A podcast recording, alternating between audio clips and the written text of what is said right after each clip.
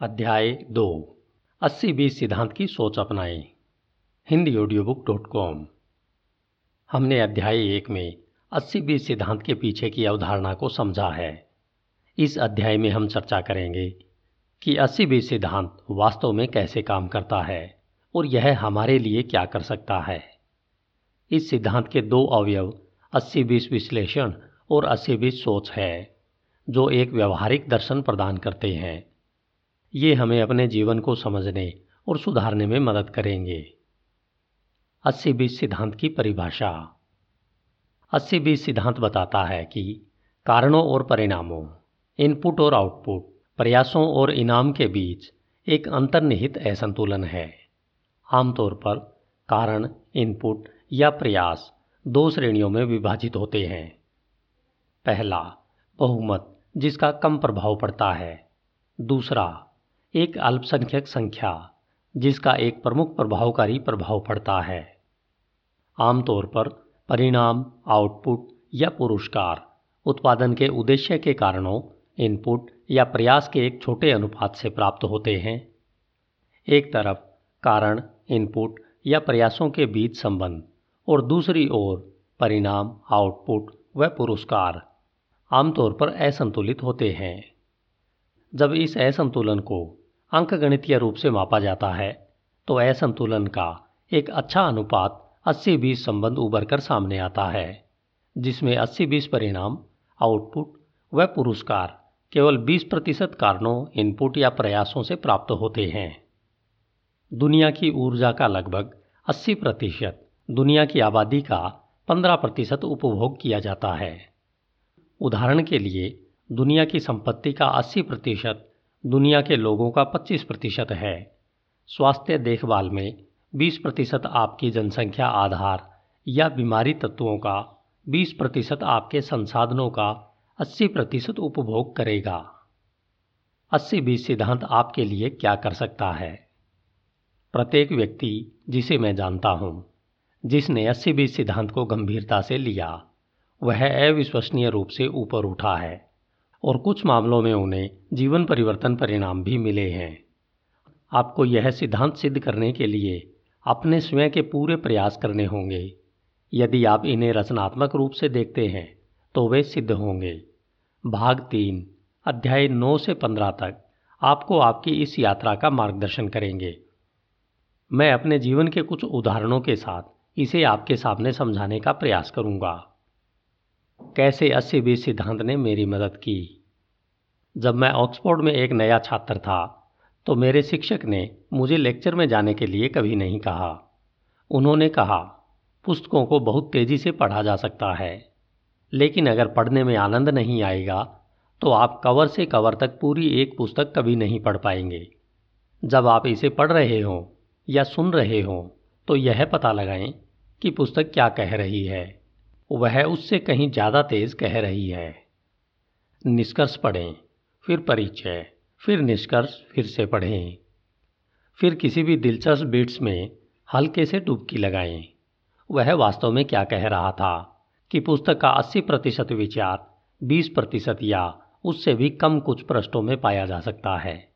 और अधिकांश लोग इसे पढ़ने के लिए इसी 20 प्रतिशत में पुस्तक को पूरा कर सकते हैं। मैंने इस अध्ययन विधि को अपनाया और इसे बढ़ा दिया।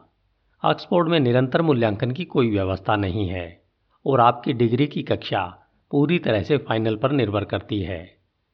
मैंने फार्म बुक से पिछले परीक्षा पत्रों का विश्लेषण करके यह खोजा कि परीक्षा के कम से कम 80 प्रतिशत का उत्तर 20 प्रतिशत या उससे भी कम विषयों के ज्ञान के साथ दिया जा सकता है। इसलिए एग्ज़ाम सीट जाँच करता एक ऐसे छात्र से प्रभावित हो सकते थे, जो काफ़ी हद तक उचित मात्रा के बजाय अपेक्षाकृत कम के बारे में बहुत ज़बरदस्त जानकारी रखता था। इस अंतर्दृष्टि ने मुझे बहुत कुशलतापूर्वक अध्ययन करने में सक्षम बनाया। किसी भी तरह, बिना कड़ी मेहनत के, मैं फ़र्स्ट क्लास डिग्री से पास हुआ। मुझे लगता था कि ऑक्सफोर्ड का डरावना परीक्षा तंत्र बेकार साबित होगा। अब मैं यह सोचना पसंद करने लगा था कि शायद वे हमें सिखा रहे थे कि दुनिया कैसे काम करती है। बाद में मैं शेल के लिए काम करने गया, जो एक विशाल तेल रिफाइनरी थी। यह मुझे काफ़ी अच्छा लगा और बहुत तेज़ी से एहसास हुआ कि युवा और अनुभवहीन लोगों के लिए सबसे अच्छा भुगतान नौकरियाँ थी। कुछ समय बाद मैं फिलाडेल्फिया गया और वार्टन से एक आसान एमबीए डिग्री की, जिसे बूट शिविर शैली कहा जाता है। जिसे हार्वर्ड से सीखने का अनुभव नाम दिया गया है। मैं शेल को छोड़कर एक अमेरिकी अग्रणी परामर्श कंपनी में ज्वाइन हुआ तो उन्होंने मुझे उससे चार गुना ज़्यादा भुगतान किया। इसमें कोई संदेह नहीं है कि मेरी उम्र के लोगों द्वारा 80 प्रतिशत धनराशि 20 प्रतिशत नौकरियों में केंद्रित थी। चूँकि परामर्श कंपनी में बहुत से सहयोगी थे जो मुझसे ज़्यादा चालाक थे, मैं एक और अमेरिकी रणनीतिक कंपनी में चला गया। मैंने पहचाना कि यह उस फर्म की तुलना में तेज़ी से बढ़ रही थी, जिसे मैं छोड़कर आया था। फिर भी वास्तव में स्मार्ट लोगों का अनुपात बहुत छोटा था। आप जो काम करते हैं, उसके मुकाबले आपका काम ज़्यादा महत्वपूर्ण है। रणनीति परामर्श उद्योग में 80 प्रतिशत की वृद्धि के बाद जो अब गैंगबस्टर की तरह बढ़ रही है, उन कंपनियों द्वारा उन्हें भुगतान किया जा रहा था, जो कुल मिलाकर उद्योग के पेशेवर कंपनियों में 20 प्रतिशत से कम थे और 80 प्रतिशत उनकी संख्या थी, जिन्हें प्रमोशन करके आगे बढ़ाया जाता था। मेरा विश्वास कीजिए, प्रतिभाएँ इससे बहुत कम पा रही थी। जब मैंने पहली रणनीतिक फर्म छोड़ी और दूसरे में शामिल हुआ तो मैंने दोनों में अपनी बुद्धिमानी का औसत स्तर बढ़ा लिया। फिर भी परेशानी की बात यह थी कि मेरे नए सहयोगी मेरे पुराने लोगों की तुलना में अधिक प्रभावी थे। क्योंकि उन्होंने कभी कोई कठिन काम नहीं किया, लेकिन उन्होंने अस्सी बीस नियम का दो महत्वपूर्ण तरीकों से पालन किया। सबसे पहले उन्होंने महसूस किया कि ज़्यादातर फर्मों के लिए 80 प्रतिशत लाभ ग्राहकों के 20 प्रतिशत से आता है। परामर्श उद्योग में इसका अर्थ है कि दो चीज़ें, बड़े ग्राहक और दीर्घकालीन ग्राहक। बड़े ग्राहक बड़े असाइनमेंट देते हैं, जिसका अर्थ है कि आप कम लागत वाले छोटे सलाहकारों का उच्च अनुपात उपयोग कर सकते हैं। दीर्घकालीन ग्राहक संबंध विश्वास बनाते हैं और ग्राहकों को दूसरी परामर्श फर्म से स्विच करने की संख्या बढ़ाते हैं। अधिकांश परामर्श फर्मों में असली उत्साह नए ग्राहकों को लेने से आता है। मेरी नई फर्म में असली हीरो वे थे जो सबसे लंबे समय तक सबसे बड़े मौजूदा ग्राहकों यानी पुराने ग्राहकों को कंपनी में बनाए रखने पर काम करते थे। उन्होंने उन क्लाइंट्स निगमों के शीर्ष मालिकों की सेवा करके ऐसा किया। परामर्श फर्म की दूसरी महत्वपूर्ण अंतर्दृष्टि यह थी कि किसी भी ग्राहक में उपलब्ध परिणामों का 80 प्रतिशत सबसे महत्वपूर्ण मुद्दों के 20 प्रतिशत पर ध्यान केंद्रित करने से आता है। यह एक जिज्ञासु सलाहकार के दृष्टिकोण से ज़्यादा दिलचस्प नहीं था, लेकिन जब हमारे प्रतिस्पर्धी पूरी तरह से मुद्दों को ध्यान से देखेंगे और फिर उन्हें सिफारिशों पर कार्य करने के लिए, क्लाइंट्स के लिए छोड़ देंगे। हम सबसे महत्वपूर्ण मुद्दों पर दूर रहना जारी रखते हैं, जब तक कि हम ग्राहक को पूर्ण समाधान प्रदान नहीं कर देते। इससे हमारे परामर्श बजट में ग्राहकों के मुनाफे के परिणाम स्वरूप अक्सर बढ़ोतरी हुई है। क्या आप दूसरों को अमीर बनाने के लिए काम कर रहे हैं या इसके विपरीत? मैं जल्द ही आश्वस्त हो गया कि दोनों सलाहकार कंपनियों और उनके ग्राहकों के लिए प्रयास और इनाम केवल सबसे कम जुड़े हुए थे। स्मार्ट होने और कड़ी मेहनत करने के बजाय सही जगह पर होना बेहतर था। चालाक होना और इनपुट के बजाय परिणामों पर ध्यान देना सबसे अच्छा था। कुछ महत्वपूर्ण अंतर्दृष्टि पर काम करने से सामान का उत्पादन हुआ। बुद्धिमान और मेहनती होने में आपस में कोई संबंध नहीं है। अफसोस की बात है मैं कई सालों से सहकर्मी समूह दबाव ने मुझे इस सिद्धांत पर पूरी तरह से चलने से रोक दिया। इन दिनों मैंने बहुत कड़ी मेहनत की। इस समय तक परामर्श फर्म के पास कई सौ पेशेवर कर्मचारी थे और लगभग तीस लोग, जिनमें मैं स्वयं भी शामिल था, जिन्हें साझेदार कहा जाता था। मुनाफे का 80 प्रतिशत एक व्यक्ति यानी संस्थापक के पास गया। भले ही संख्यात्मक रूप से उन्होंने साझेदारी के चार प्रतिशत से कम और कर्मचारियों की संख्या के एक प्रतिशत के बराबर लिया था। संस्थापक को समृद्ध करने के बजाय, मैं और दो अन्य जूनियर अपनी खुद की फर्म बना रहे थे, जो इसी तरह काम करेगी। हमने सैकड़ों परामर्शदाता भर्ती कर लिए। बाद में हम तीनों ने, जो कंपनी के 20 प्रतिशत से भी कम थे, लेकिन हमने मुनाफे का 80 प्रतिशत से अधिक आनंद लिया। छह वर्षों बाद मैंने अपने शेयरों को अन्य भागीदारों को बेच दिया। इस समय हमने हर साल हमारे राजस्व और मुनाफे को दोगुना कर लिया था और मैं अपने शेयरों के लिए एक अच्छी कीमत बनाने में कामयाब हो गया। इसके तुरंत बाद 1990 की मंदी ने परामर्श उद्योग को सबसे ज़्यादा हिट किया। यद्यपि मैं इसे छोड़ने के लिए सलाह दूँगा, लेकिन मैं अपने काम में भाग्यशाली था। यहाँ तक कि जो लोग अस्सी बीस सिद्धांत का पालन करते हैं उन्हें थोड़ी किस्मत की आवश्यकता होती है और मैंने हमेशा अपने शेयर से कहीं अधिक आनंद लिया है। निवेश काम को पीछे छोड़ सकता है। बीस प्रतिशत धन प्राप्त होने के साथ मैंने एक निगम फिलोफ्लेक्स के शेयरों में एक बड़ा निवेश किया। निवेश सलाहकार भयभीत थे। उस समय मेरे पास सार्वजनिक कंपनियों में लगभग 20 प्रतिशत शेयर थे। लेकिन यह एक स्टॉक मेरे स्वामित्व वाले शेयरों की संख्या का पाँच प्रतिशत व मेरे पोर्टफोलियो का लगभग 80 प्रतिशत था। सौभाग्य से अनुपात आगे बढ़े, क्योंकि अगले तीन वर्षों में फिलोप्लेक्स शेयर मूल्य में कई बार गुणा हुआ। उन्नीस में जब मैंने कुछ शेयर बेचे तो यह मेरी पहली साझेदारी की कीमत के लगभग 18 गुना था। मैंने दो अन्य बड़े निवेश किए, एक बेलगो नामक एक स्टार्टअप रेस्तरा में और दूसरा एमएसआई में, जो एक होटल कंपनी थी लेकिन उस समय वह होटल नहीं था। साथ में, लागत में इन तीनों निवेशों ने मेरे शुद्ध मूल्य का लगभग 20 प्रतिशत शामिल था। लेकिन उन्होंने मेरे बाद के निवेश लाभों में से 80 प्रतिशत से अधिक का योगदान दिया है और अब इसमें 80 प्रतिशत से ज़्यादा का शुद्ध मूल्य शामिल है। जैसा कि अध्याय 14 दिखाएगा, ज़्यादातर दीर्घकालीन पोर्टफोलियो से संपत्ति में 80 फ़ीसदी की वृद्धि निवेश के 20 प्रतिशत से कम है। यह 20 प्रतिशत अच्छी तरह से चुनना महत्वपूर्ण है। और फिर जितना संभव हो, उतना निवेश पर ध्यान केंद्रित करना महत्वपूर्ण है। परंपरागत ज्ञान अपने सभी अंडों को एक टोकरी में नहीं रखना है। अस्सी बीस ज्ञान एक टोकरी को ध्यान से चुनना है। अपने सभी अंडों को इसमें लोड करें और फिर इसे एक बाज की तरह देखें। अस्सी बीस सिद्धांत का उपयोग कैसे करें? अस्सी बीस सिद्धांत का उपयोग करने के दो तरीके हैं। परंपरागत रूप से अस्सी बीस सिद्धांत के लिए अस्सी बीस विश्लेषण की आवश्यकता है। कारण इनपुट प्रयास और आउटपुट के बीच संबंधक संबंध स्थापित करने के लिए एक मात्रात्मक विधि है। इस विधि का उपयोग एक परिकल्पना के रूप में अस्सी बीस संबंधों का संभावित अस्तित्व और फिर तथ्यों को इकट्ठा करना ताकि वास्तविक संबंध प्रकट हो जाएँ। यह एक अनुभवजन्य प्रक्रिया है, जो 50-50 से निन्यानवे पॉइंट नौ, ज़ीरो पॉइंट एक तक के किसी भी परिणाम का कारण बन सकती है। यह परिणाम इनपुट और आउटपुट के बीच एक चिन्हित असंतुलन का प्रदर्शन करता है।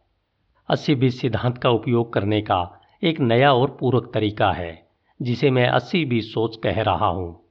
इसके लिए आपके किसी भी महत्वपूर्ण मुद्दे के बारे में गहरे विचार की आवश्यकता है। और यह निर्णय लेने के लिए कहता है कि अस्सी बीस सिद्धांत उस क्षेत्र में काम कर रहा है या नहीं। फिर आप अंतर्दृष्टि पर कार्य कर सकते हैं। अस्सी बीस सोचने के लिए आपको डेटा एकत्र करने या वास्तव में परिकल्पना का परीक्षण करने की आवश्यकता नहीं है। नतीजन, अस्सी बीस सोचने पर अवसर आपको गुमराह कर सकता है। उदाहरण के लिए, यह मानना खतरनाक है कि आप पहले से ही जानते हैं कि 20 प्रतिशत क्या है। यदि आप रिश्ते की पहचान करते हैं, लेकिन मैं तर्क दूँगा कि अस्सी बीस सोच, परंपरागत सोच की तुलना में आपको गुमराह करने के लिए बहुत कम संभावना है। अस्सी बीस सोच, अस्सी बीस विश्लेषण से कहीं अधिक सुलभ और तेज है। हालाँकि जब समस्या बहुत महत्वपूर्ण है, आपको बाद में प्राथमिकता दी जा सकती है कि आपके अनुमान के बारे में आपका आत्मविश्वासी होना भी मुश्किल लग सकता है। हम पहले अस्सी बीस विश्लेषण देखते हैं और फिर अस्सी बीस सोचते हैं। अस्सी बीस विश्लेषण। अस्सी बीस विश्लेषण तुलनात्मक डेटा के दो सेटों के बीच संबंधों की जाँच करता है। डेटा का एक सेट हमेशा लोगों या वस्तुओं का ब्रह्मांड होता है। आमतौर पर सौ या उससे अधिक की बड़ी संख्या, जिसे प्रतिशत में बदला जा सकता है। डेटा का दूसरा सेट लोगों या वस्तुओं की कुछ रोचक विशेषता से संबंधित है। जिन्हें मापा जा सकता है और प्रतिशत में बदला जा सकता है। उदाहरण के लिए, हम सौ दोस्तों के समूह को देखने का फैसला कर सकते हैं, जिनमें से सभी कम से कम कभी कभी बियर पीने वाले हैं और तुलना करें कि उन्होंने पिछले हफ़्ते कितने बियर पी ली थी। अब तक विश्लेषण की यह विधि कई सांख्यिकीय तकनीकों के लिए आम है। अस्सी बीस विश्लेषण, अद्वितीय माप महत्व के अवरोही क्रम में डेटा के दूसरे सेट को रैंक करता है, जो डेटा के दो प्रतिशत के बीच तुलना करता है। हमारे उदाहरण में हम अपने सभी सौ मित्रों से पूछेंगे कि उन्होंने पिछले हफ़्ते कितने ग्लास बियर पिए और उतरने वाले क्रम में एक टेबल में जवाब लिखें। अस्सी बीस आंकड़ों के दो सेटों की प्रतिशत की तुलना कर सकते हैं। इस मामले में हम कह सकते हैं कि बियर का सत्तर प्रतिशत सिर्फ़ बीस प्रतिशत दोस्तों द्वारा पिया गया था। इसलिए यह हमें सत्तर बीस रिलेशन देता है। इसे अस्सी बीस विश्लेषण क्यों कहा जाता है? इस रिलेशन की तुलना करते समय शायद 1950 के दशक में सबसे अधिक बार देखा गया कि मापी जा रही मात्रा का 80 प्रतिशत लोगों या वस्तुओं के 20 प्रतिशत से आया था। इस प्रकार के असंतुलित रिश्ते के लिए 80-20 शॉर्ट हैंड बन गया। चाहे सटीक परिणाम 80-20 है, वैसे सांख्यिकीय रूप से सटीक 80-20 संबंध असंभव है। यह 80-20 का प्रोटोकॉल है कि यह सिर्फ़ 20 प्रतिशत कारणों का उल्लेख है, जो इससे नीचे नहीं है। इसे यह कह सकता है कि 80-20 विश्लेषण मेरा नाम है।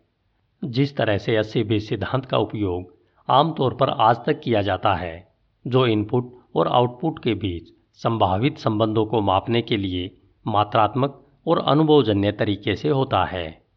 हम अपने बियर पीने वाले दोस्तों के आंकड़ों के समान रूप से अच्छी तरह से देख सकते हैं कि 20 प्रतिशत लोगों ने केवल 30 गिलास या कुल में से तीन प्रतिशत का उपभोग किया। यह तीन बीस रिश्ते को कॉल करने के लिए भी पूरी तरह से वैध होगा। हालाँकि यह शायद ही कभी किया जाता है। भारी उपभोक्ताओं या कारणों पर ज़्यादा ज़ोर हमेशा होता है। और यदि यह मानना चाहते हैं कि बियर पीने वालों ने बियर की अपनी सीमा के बारे में क्या सोचा था तो यह शीर्ष पर जाने के लिए सबसे उपयोगी होगा।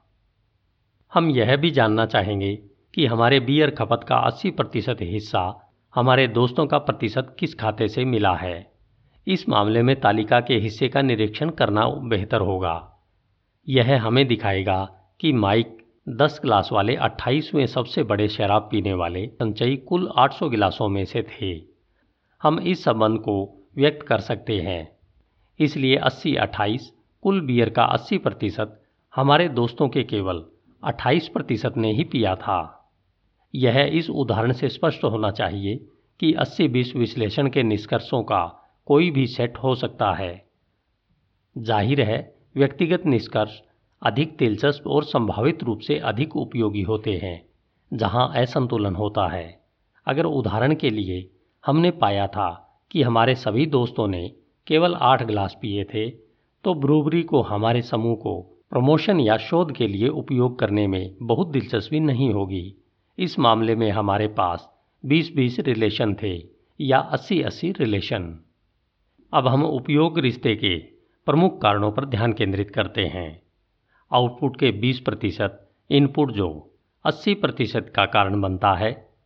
यदि शीर्ष 20 प्रतिशत बियर ड्रिंकर्स सत्तर प्रतिशत बियर का उपभोग करते हैं।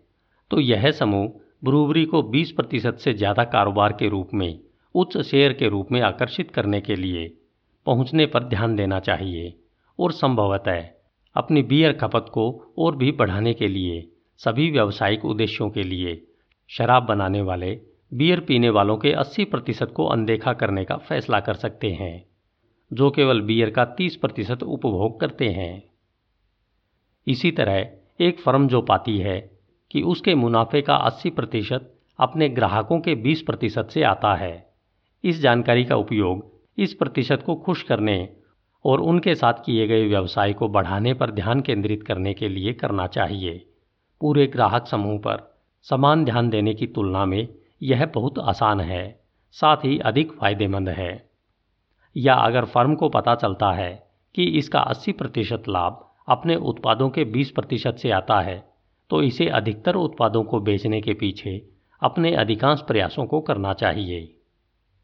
अस्सी बीस विश्लेषण के गैर व्यावसायिक अनुप्रयोगों पर भी यही विचार लागू होता है। यदि आपने अपनी सभी अवकाश गतिविधियों से प्राप्त आनंद का विश्लेषण किया और पाया कि 80 प्रतिशत गतिविधियों का आनंद 20 प्रतिशत गतिविधियों से लिया गया है जो वर्तमान में आपके अवकाश समय का केवल 20 प्रतिशत लेता है। तो हम यह समय बढ़ाने के लिए समझ जाएँगे कि 20 से कम से कम 80 प्रतिशत का आमदन किया जाए।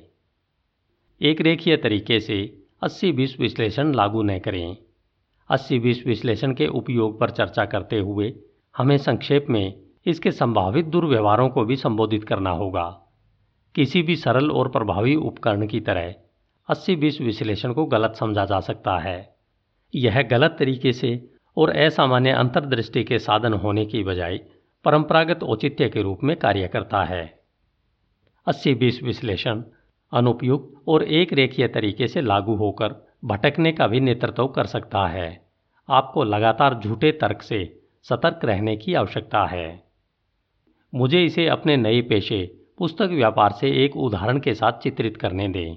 यह प्रदर्शित करना आसान है कि ज़्यादातर समय और स्थानों में लगभग 20 प्रतिशत पुस्तक ज्वारों में लगभग 80 प्रतिशत पुस्तकें बेची जाती है। उन लोगों के लिए जो अस्सी बीस सिद्धांत में डूबे हुए हैं। यह आश्चर्य की बात नहीं है। यह निष्कर्ष निकालने की एक छोटी तकनीक प्रतीत हो सकती है कि किताबों की दुकानों को उनकी किताबों की श्रेणियों में कटौती करनी चाहिए या वास्तव में उन्हें बड़े पैमाने पर या विशेष रूप से बेस्ट सेलर पर ध्यान देना चाहिए। फिर भी दिलचस्प बात यह है कि ज़्यादातर मामलों में लाभ की बजाय सीमा को प्रतिबंधित करने से मुनाफा कम हो गया था। मुख्य विचार, बेची गई किताबों का वितरण नहीं है, लेकिन ग्राहक क्या चाहते हैं? यदि ग्राहक एक किताबों की दुकान पर जाने से परेशान हो जाते हैं तो वे किताबों की एक उचित श्रृंखला खोजना चाहते हैं। बुक स्टोर को 20 प्रतिशत ग्राहकों पर ध्यान देना चाहिए, जो अपने मुनाफे का 80 प्रतिशत हिस्सा देते हैं और यह पता लगाना चाहिए कि 20 प्रतिशत ग्राहक क्या चाहते हैं। दूसरा कारण यह है कि किताबों पर विचार करते समय भी क्या मायने रखता है। किताबों का 20 प्रतिशत जो 80 प्रतिशत बिक्री का प्रतिनिधित्व करता है, लेकिन मुनाफे का वितरण शीर्षक का 20 प्रतिशत जो लाभ का 80 प्रतिशत उत्पन्न करता है। अक्सर यह प्रसिद्ध बेस्ट सेलर नहीं है। प्रसिद्ध लेखकों द्वारा लिखी पुस्तकें वास्तव में अमेरिका में एक अध्ययन से पता चला कि सर्वश्रेष्ठ विक्रेता कुल बिक्री का लगभग पाँच प्रतिशत उपयोग करते हैं। पाँच सच्चे बेस्ट सेलर अक्सर वे किताबें हैं जो इसे चार्ट में कभी नहीं बनाते हैं, बल्कि सालाना अक्सर उच्च मार्जिन पर बेचते हैं। एक ही अमेरिकी शोध टिप्पणियों के रूप में, कोर सूची उन पुस्तकों का प्रतिनिधित्व करती है जो सीज़न इन और सीज़न आउट बेचते हैं। वे अस्सी बीस नियम में अस्सी है। जो अक्सर किसी विशेष विषय में बिक्री के शेयर के हिस्से के लिए लेखांकन करते हैं। यह चित्रण सैल्यूटरी है। यह अस्सी बीस विश्लेषण को अमान्य नहीं करता है, क्योंकि मुख्य प्रश्न हमेशा ऐसे ग्राहक होना चाहिए जो ग्राहक और उत्पाद 80 फ़ीसदी मुनाफा कमाते हैं। लेकिन यह विश्लेषण को लागू करने के तरीके के बारे में स्पष्ट रूप से पर्याप्त नहीं सोचने का खतरा दिखाता है। अस्सी बीस सिद्धांत का उपयोग करते समय चुनिंदा और विरोधाभासी बने। यह सोचने में बहस न करें कि इस मामले में वेरिएबल, जो हर कोई देख रहा है, नवीनतम बेस्ट सेलर सूची की किताबें वास्तव में मायने रखती है। यह रेखीय सोच है।